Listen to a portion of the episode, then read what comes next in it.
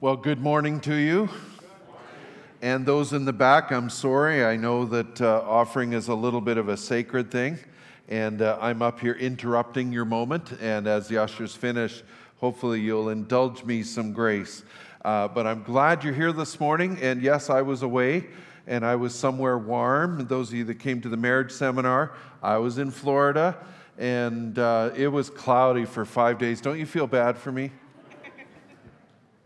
I think the coldest of God. We had one day, it was high of 18, and we were just all shivering. I'm teasing. It was wonderful to be away, and it's even better to be back.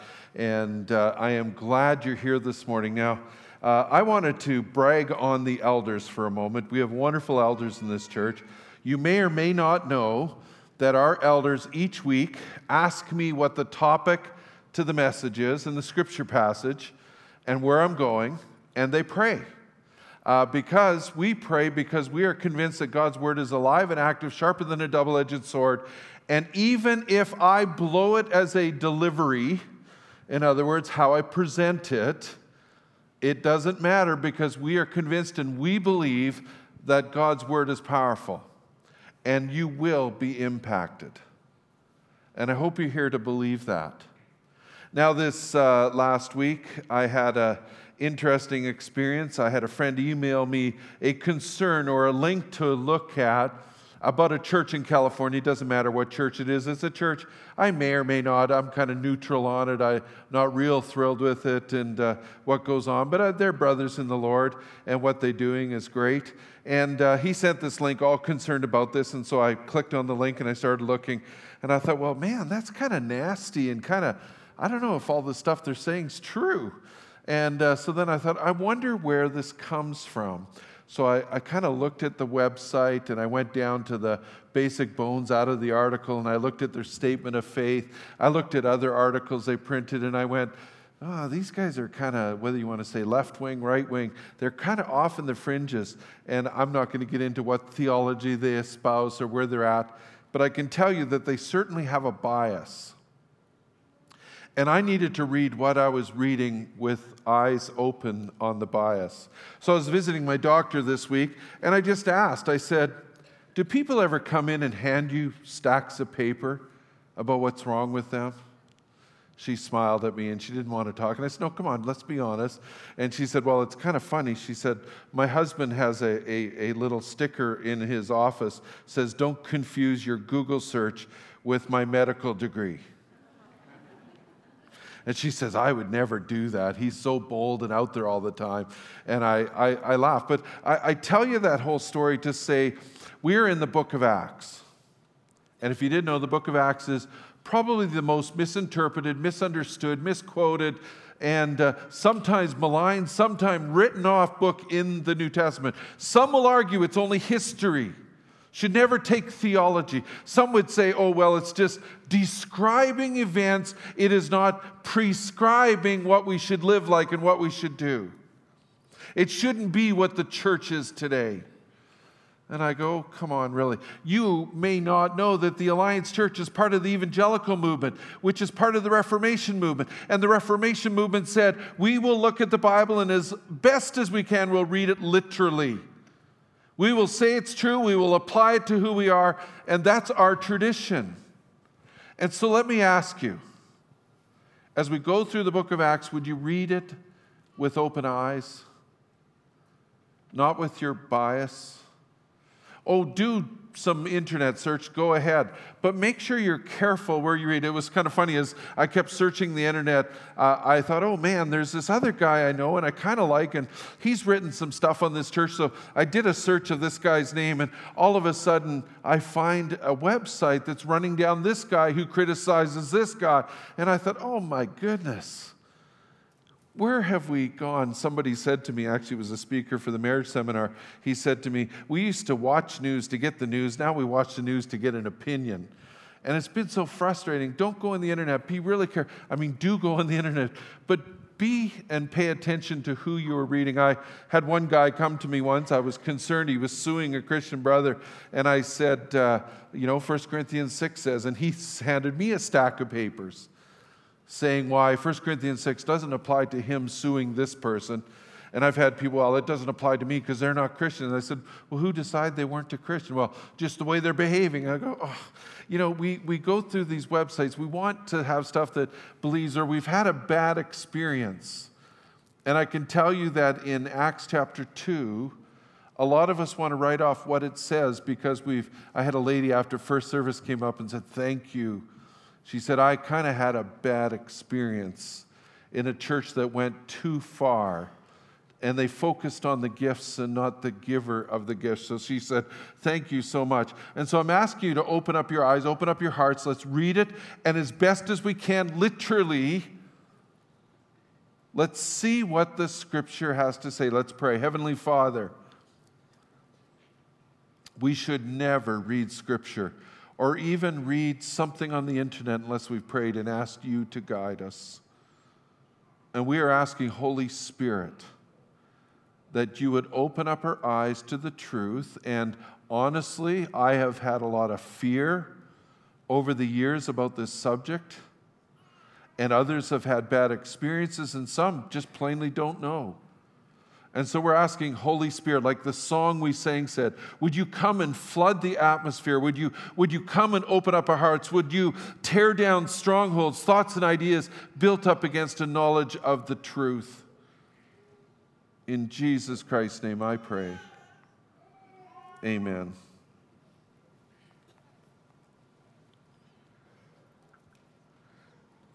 My, my iPad's getting old. It's getting a little slow, kind of like me.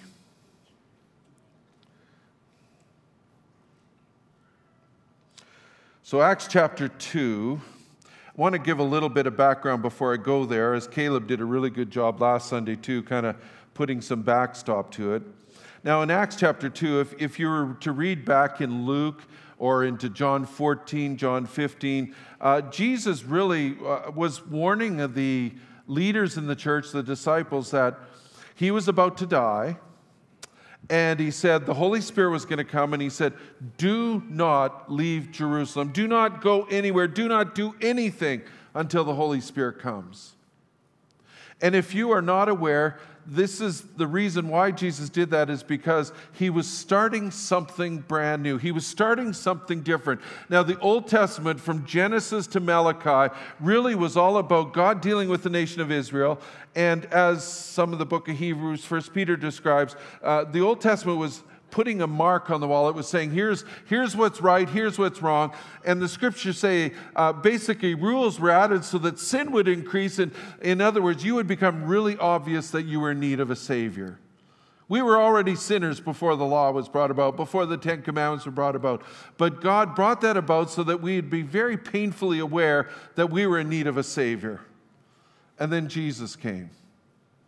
And Jesus said he came to fulfill the law.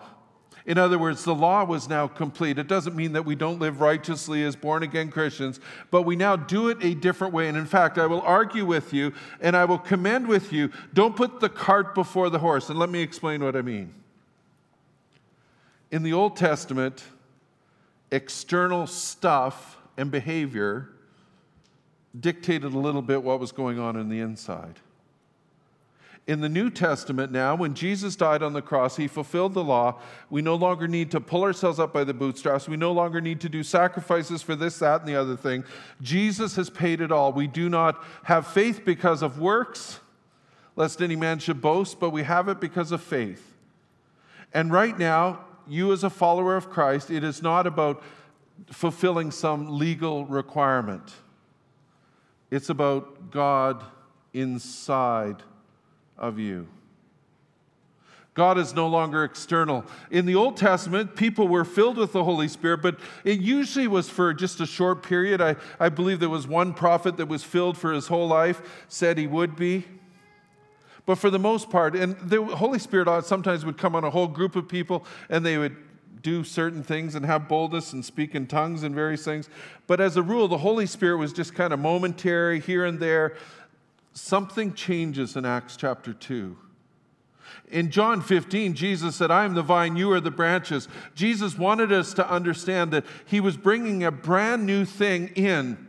And you know what the biggest and the worst thing that happens to a lot of Christians? And this is reflected in the research that says that our young people are leaving the church because it doesn't work. They look at us as older Christians and they say, You guys are so full of hypocrisy. You're so full of bitterness and anger and malice. Uh, you, you are broken down, you're greedy, and you're going and chasing after work, and you're filling your lives with legalistic stuff. And I just don't think it works. That breaks my heart. We have a gospel, we have a presence of God. I mean, if you weren't moved during those songs, I'm going to ask if you have a heart at all. Do you have a heart at all? So, Acts chapter 2, as we come to it, this is a pivotal, important, critical point. I mean, the, the cross and Jesus' death and his resurrection were, were like the big events. This is like the secondary, most important event in Scripture. This is an event that really both is described to us, but is also instructional to us.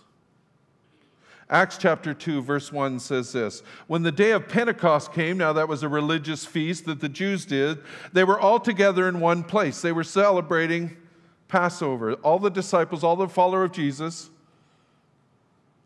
and we know from reading Luke, the very end chapters, Jesus died, he's risen again, he's already appeared to the disciples.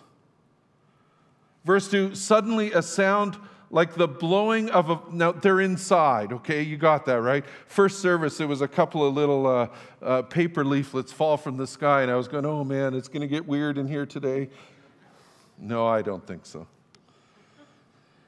Suddenly, a sound like the blowing of a violent wind came from heaven and filled the whole house where they were sitting. Can you imagine that? Do you think God was making it really clear that the Holy Spirit was coming? Why would He do such outlandish things? Because we're a little bit thick, we're a little bit slow. Verse 3 they were sitting, they saw what seemed to be tongues of fire. So winds blowing, tongues of fire that separated and came to rest on each one of them.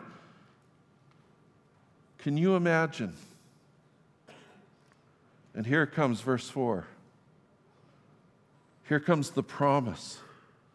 Here comes the new covenant. All of them, not just some of them, all of them were filled with the Holy Spirit and began to speak in other tongues as the Spirit enabled them. Remember, Jesus had said, Don't do anything till my Holy Spirit comes. The new covenant was a new way of holiness. It was no longer holiness but works by works, but holiness by Jesus. A peace of God is placed in the disciples at this point. The peace of God is placed in you when you pray to receive Christ. Jesus, you, you cannot come to Christ. You cannot become a Christian, the scriptures say, unless the Holy Spirit draws you and gives you understanding a lot of us have a problem with this whole living and walking by the Spirit, and we, we, we default back into the Old Testament law and into legalism because uh, we start believing lies. We, we start closing doors to God. We start trying to make self effort work. This coming April, we're going to have a soul care conference.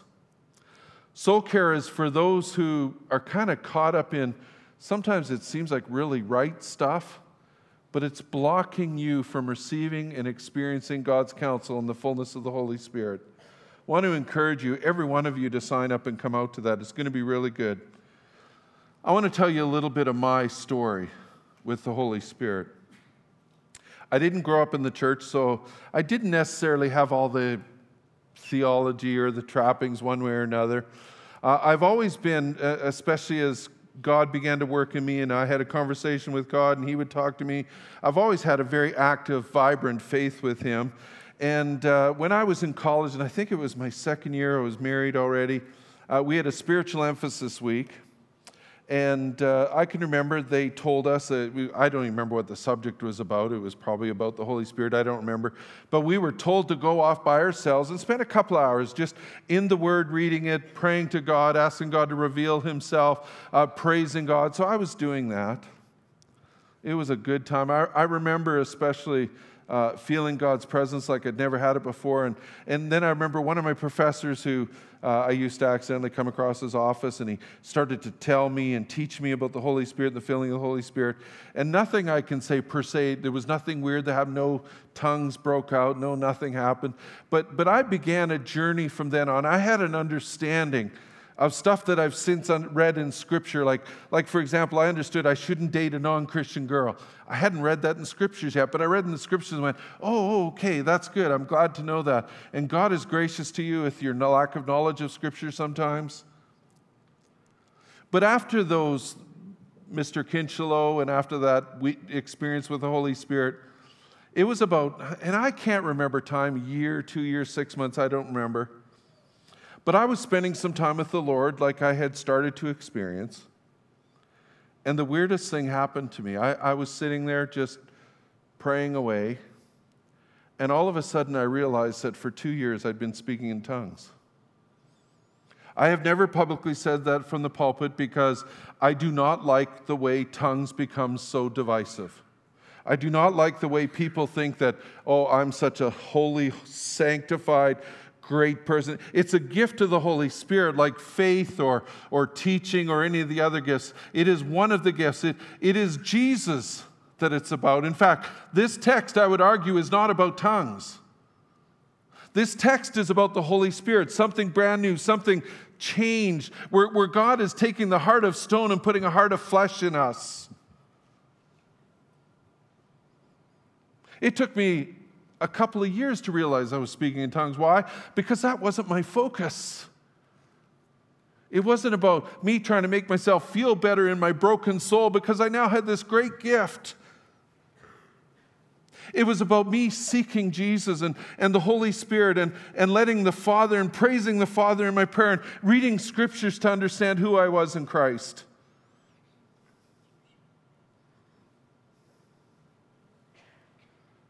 I tell you my story that I speak in tongues now as a pastor publicly, boldly. First of all, hopefully, to give you a little bit of credibility, especially about what I'm about to say.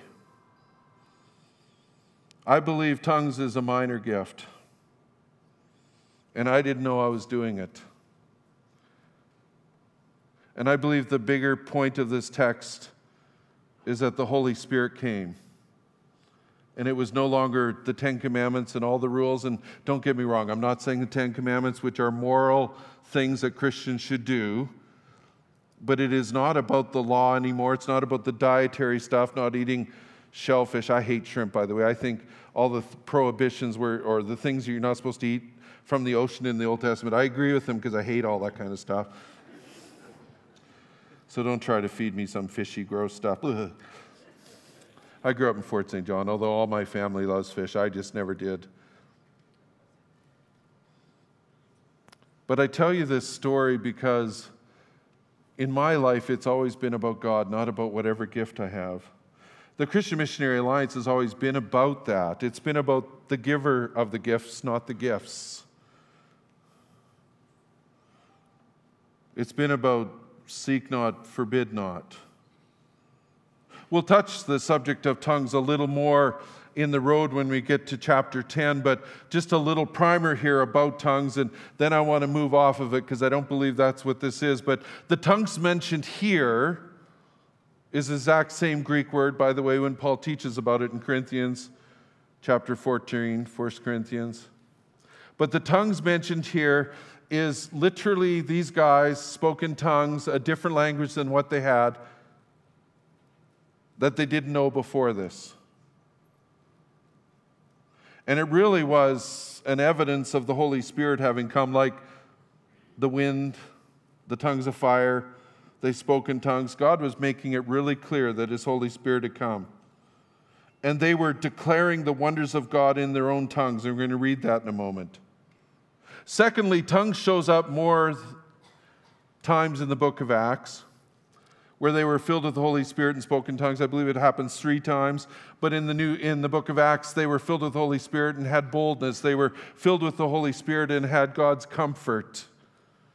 I don't believe it's an evidence per se of anything. I would argue that the biggest evidence that the Holy Spirit is reigning in your life, we are fast food people. It's like, just give me a shot, give me a needle, give me an experience. But I would argue with you, the biggest evidence of the Holy Spirit actively involved in your day to day life, where you are praying without ceasing, where, where you are letting the Spirit lead you, where you are letting the counselor be in your life, where you're letting the power flow through you, is the gifts or the fruit of the Holy Spirit love, joy, peace, patience, kindness, goodness, gentleness, and self control. There is the evidence.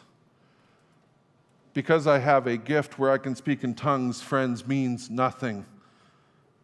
It is good for me. And tongues taught in the book of Corinthians, uh, you find that there is kind of different levels, and there's lots of theological debate on this. But some people speak in tongues as just a personal prayer thing. In fact, on the front pew every Sunday, if you could come right up to my mouth, you would hear me speaking in tongues. It's part of my prayer thing. It's a prayer language. In this case, tongues was so that others could hear the proclamations of God in their language. And I would argue that whenever tongues is publicly spoken, someone needs to interpret that, and that's a teaching of the Apostle Paul. But I would say in this size of church, I wouldn't even want to go there. We're too big. It would be too disruptive. And Paul in 1 Corinthians is really clear, and he says there needs to be order in the service. And I would see tongues and people translating tongues happening more probably in small groups. And I want you to understand, as the scripture teaches, that the one speaking in tongues is in control just like the prophet is in control of his prophecy. In other words, I don't have this uncontrollable urge to speak in tongues all the time. Sometimes my praise and I just start doing it. I don't just blurt out my tongues, I don't get disruptive. Tongues should be orderly. And again, I've never shared publicly that I speak in tongues, although privately, if people asked, I would tell them but I do not like the arrogance some who speak in tongues have. And I do not believe that tongues is the only evidence of the filling of the Holy Spirit. I believe it's the fruit of the Spirit. In fact, I would argue with you, as Paul says in 1 Corinthians 14, verse 18, I thank God that I speak in tongues more than all of you, but in the church I would rather speak five intelligible words to instruct others than 10,000 words in a tongue. So, enough of that tongues talk today. The main point here is that the Holy Spirit has come and new Christians have received new ability. And it wasn't tongues, it was power for living, Acts 1 8. It was to be witnesses, it was to have courage. And this is where God began to do a new work on the inside of us. So let's read on. And as we read on in verse 5, we are going to see that whenever the power of God comes, whenever God manifests himself in you, whenever the fruit of the Spirit comes oozing out of you, there's going to be two kinds of responses. And I believe these responses are connected deeply to the heart. Remember a few weeks ago, I talked about tithing and giving to the church. I said that there's a string attached to our heart and our wallet. I would ar- argue that there is a string attached to our heart and our response to when God begins to move. Here comes the responses to what has just happened. Verse 5 Now there were staying in Jerusalem God fearing Jews from every nation under heaven. And you're going to notice something about the text. He gets into kind of detail about it. When they heard this sound, a crowd came together, and here's their reaction in bewilderment. What in the world is going on here?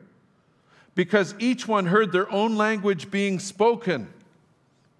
Utterly amazed, they asked, Aren't all these who are speaking Galileans? And that was a little bit of a derogatory term. These Galileans were fishermen, weren't considered terribly intelligent, not terribly educated, and they certainly didn't speak multiple languages then how is it that each of us hears them in our native language? Jews from everywhere, remember? And then it gives a list of a whole bunch of names, and I'm going to struggle through it and apologize if I don't pronounce it. There was Parthians, there was Medes, there was Elamites, there was residents of Mesopotamia, there was Judeans, there was uh, Cappadocians, Pontus, Asia, Phrygia, and Pamphylia, Egypt, and all the parts of Libya near Cyrene, visitors from Rome, both Jews and converts to Judaism, Cretans, Arabs, and listen to this we hear them declaring the wonders of God in our own tongues. In verse 12, amazed and perplexed, they asked one another, What does this mean? Now, in my last church, I had three guys, and we used to have a prayer time in our church during the services. We were much smaller. And these three guys, they were Tom, Kirk, and Gary. Tom had Down syndrome. And Kirk and Gary, I'm not sure, they had some kind of mental uh, uh, disadvantage. I don't know what it was. It, you know, I stand up here as pastor go, What words do I say so I don't sound offensive? Because we keep changing the words. Because as soon as we come up with new words, then we turn it into derogatory terms. But Tom and Kirk and Gary, during the prayer time, they would always have prayer requests, all three of them. And after seven years of it, I got to know these three guys pretty good. In fact, one time they asked me to come over. They lived in a house, and uh, they had somebody that would help manage things and stuff, and they would cook their own meals. Tom, he was on fire for God. The guy with Down syndrome, my goodness, he loved God so much. Even his prayer requests, you could just hear it. Kirk and Gary would almost sometimes just come up with anything, but you could tell in Tom, you know, pray for my mom.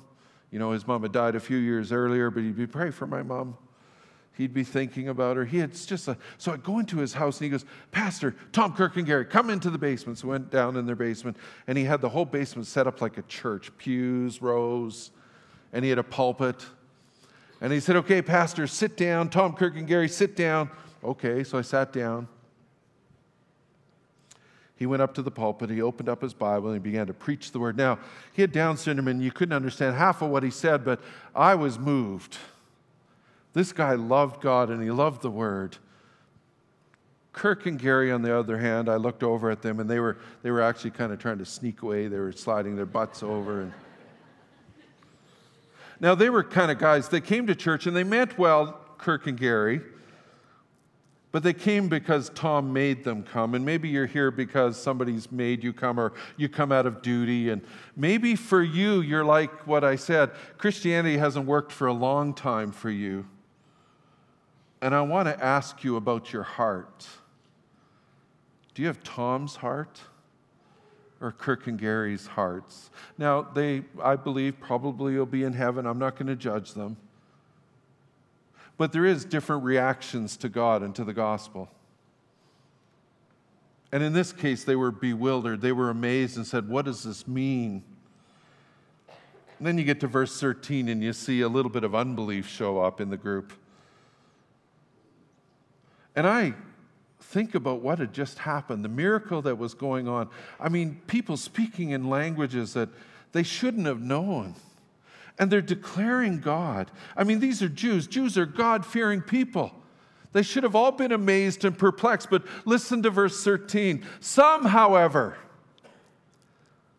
made fun of them and said, They have had too much wine. They have had too much wine. Why is it that some respond in one way and others respond in another way? I believe it's our hearts. And some of us have had negative experiences one way or another, or we've been reading some website that's convinced us of this or that. And we bristle and we're cynical of anything of God we have curled into a protective cocoon of self reliance and self indulgence. Sin in its original form is alive and well in some of us, and we mock, and we sit back and ridicule. But there's some of us in our hearts, we're sick of the consequences of sin. We're tired of our striving.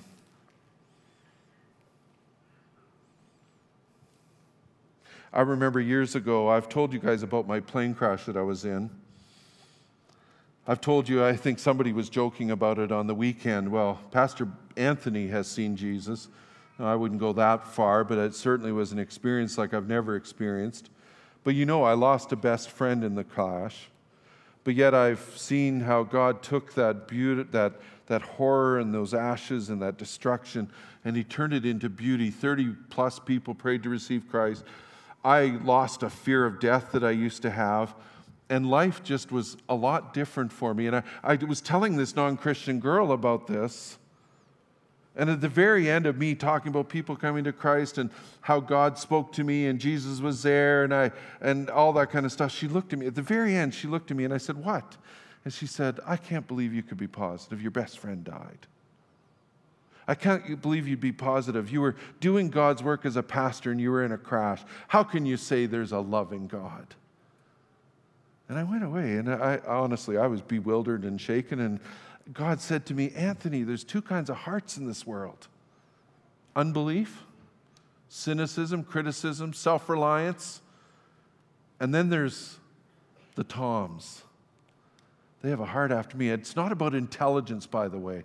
I've known the most smart people in the world. We've got a professor in our congregation, a biology guy. He is so smart. He makes he's humble, by the way, so you never know he's so smart, but he is so smart.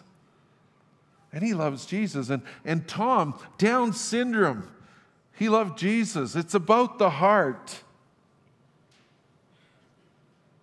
2 Corinthians 2:16 the apostle Paul writes this to the Corinthians to the one we are the truth of Jesus is the miracles that God brings about the Holy Spirit flowing through you in fruit to the one, we are an aroma that brings death. We freak people out. We freak their self reliance out. We, res- we freak out their, their, their relying on the Old Testament law in this case. We, we freak out their desire to live sinfully like they want to. Uh, just us around being smiley and kind and loving, it scares them to death because their hearts are hard. But to the other, an aroma like I smelt in Florida, those flowers and the light breeze, an aroma that brings life. And they're bewildered and they want to know what does this mean? And who is equal to such a task? Usually, Saturday nights, I spend two or three hours going over my message and making corrections. And I didn't say this first service, so you guys get this. You're special. I sat down and I wanted to do my typical fretting over all the details. And the Lord said, Anthony, you're not understanding this message. I want you to set down the message and I want you to trust in me and my power. I want you to just preach it, believe it, live it. And I want to tell you, first service, I, I don't even know why I did this, but I said, I believe there's 20 of you that need to come down. I can tell you that the first service crowd, I don't know if they're not awake enough or yet or not, but that was being blunt and bold. I often will get quite a few people come to an altar in second service, but we had 20 people come down. And here's where I want to end in a conclusion for you. Do you understand the role of the Holy Spirit for you? Do you understand this stuff about Christianity? It's, it's not just, I mean, we've done a good job. We, we want to get you to repent and believe and have the forgiveness of your sins. But do you understand God wants a relationship with you? He wants to infuse in you, He wants to empower you, He wants to give you the fruit of the Spirit, He wants you to overcome sin. I'm not talking perfection. Secondly, do you have a fear of the Holy Spirit? Now, don't get me wrong, to become a Christian, you have the Holy Spirit. You can't not come to Christ without the Holy Spirit in your life. But many of us, like Kirk and Tom, we are barely giving Jesus our life and have held on to so many rooms in our lives that we don't let the Holy Spirit into. In Acts chapter 8, which we're going to get to, we find a group of Christians And the text in the story is really clear. They had become Christians, but they had no understanding or had not been taught about the Holy Spirit yet. The apostles hear about this. They're so thrilled, they're so excited. This group of people have come to Christ. And so the apostle Peter and John go up there and they find out that they had been baptized in the name of Jesus.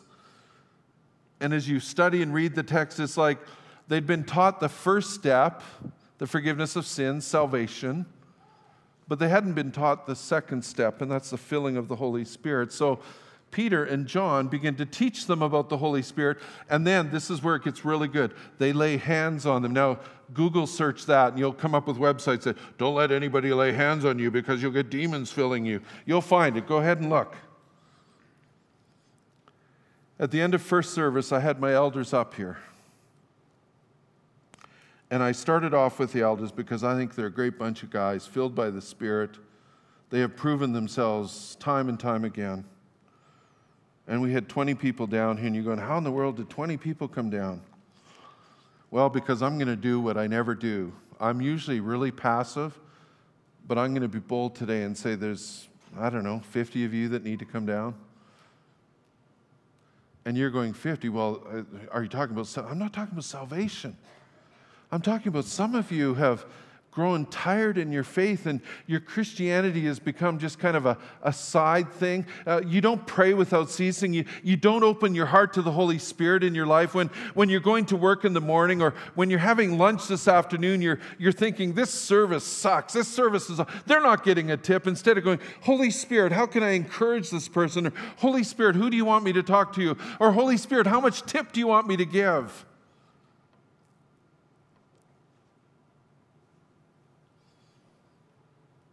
Are you ready to make a wholesale surrender to Jesus today? First service, I probably we probably saw, and these are pillars in the church. There was at least five or six that I, uh, a couple of them I prayed for. I said, "Thank you for being an example." And some of the I, I and I gave a appeal to the young generation. I want to say to if you're under 18, under 25, uh, this Christianity that I preach about, it works. I wouldn't be who I am today if it was. And you go, well, you're not much. You should see me before Christ. And I've got a long ways to go, but I get so excited when the Holy Spirit tells me stuff and leads me and directs me. I get so excited when I see the fruit of the Spirit flowing out of my life. I get so depressed when I know I'm walking in the flesh when I'm living for self, when I'm scrambling and piling up treasures here on earth, when I'm trying to build bigger barns. And God reveals it to me, and I just weep. I get discouraged when I look at my bank account and I look what I've been spending my money on. And I'm going to boldly say that there's probably 50 here today that need to come down to the altar. Oh, did you know that I went through this phase from about 20 to, I bet you, 26 where I wouldn't come to the altar? You want to know why? Because I used to get irritated. The people are just, they're just proud. They just want to show they're spiritual. So I wouldn't go down. And then one day the Lord said, You're so arrogant, Anthony. When I tell you to get to the altar, you go. Don't worry what other people think if they think you're just being showy or arrogant. You get to the altar. And I believe there's 50 people here this morning that need the elders to lay hands on them. And they need to be prayed for to be filled with the Holy Spirit again, or for the first time. The cart before the horse. If your Christianity has become about do's and don'ts and rules, then you're getting it wrong. Your Holy Spirit needs to be about, or your Christianity needs to be about the Holy Spirit filling you and you hearing Him and you listening. Did you know the average Christian prays once a week? Do you think you're operating in the flesh or the spirit? Did you know the average Christian reads their Bible once a week? How in the world can we have the power and the filling of the Holy Spirit? How can we have the fruit? No wonder our young people are leaving. And I want to say to you if you're a young person here today, Christianity works. It's powerful. It will bewilder you. You will be amazed. And so I'm going to pray. And I have become to believe more than ever in the last year that God speaks. And maybe there'll be some stuff fall from heaven. I have no idea. I'm no longer afraid. I told you I speak in tongues, so now maybe I'll get fired. I don't know. I don't think so. My elders are great. But it isn't about the gifts, it's about the giver. It's about Jesus filling you. And I want to tell you over and over there seems to be something special about elders laying hands on. I had John Mayer. I was the first one. I tried to, I tried to get to John before anybody else could, but I had a couple people wanted me to pray for them, so I took care of that. Then I went to John, and, and John, he goes, Do you want to kneel down with me? I got bad knees, and I'm old and rickety. I was in a motorbike crash, and I looked at John and I said, Yes. And I got down on my knees, and that big Johnny laid his hands on me, and his prayer was powerful. And I felt his presence. And it was beautiful, and I was bewildered, and I was amazed. From the top of my head to the bottom of my feet, liquid waves of love. Don't you want that? Don't you want to start a new journey today? And we're going to keep it up as a church. We're not backing off on this. We got soul care coming, and then we're going to have a set Creed conference. We're going to have a hearing God stuff coming up. We're going to journey on in this. We're going to say to our young people, this stuff works, and we're going to show them, like I had at least, oh, there must have been four or five guys over 60 at the front here. And I'm going to be the first one, and I was one of the first ones at the front. Your pastor, because I haven't arrived, and I need the Holy Spirit, and I need His filling. And as often as God tells me, I will come to the front. So please stand with me as I pray. And the worship team will come up and they're going to sing a song about the Holy Spirit. And if God talks to you, oh, please come down. Don't believe any more lies. Do your Google, search later. Check out the websites, make sure they're legit. But let's bow our heads and pray. Heavenly Father. There may be some people here this morning that their hearts have grown cold. I think of Keith Green's song, My eyes are dry, my faith's grown cold.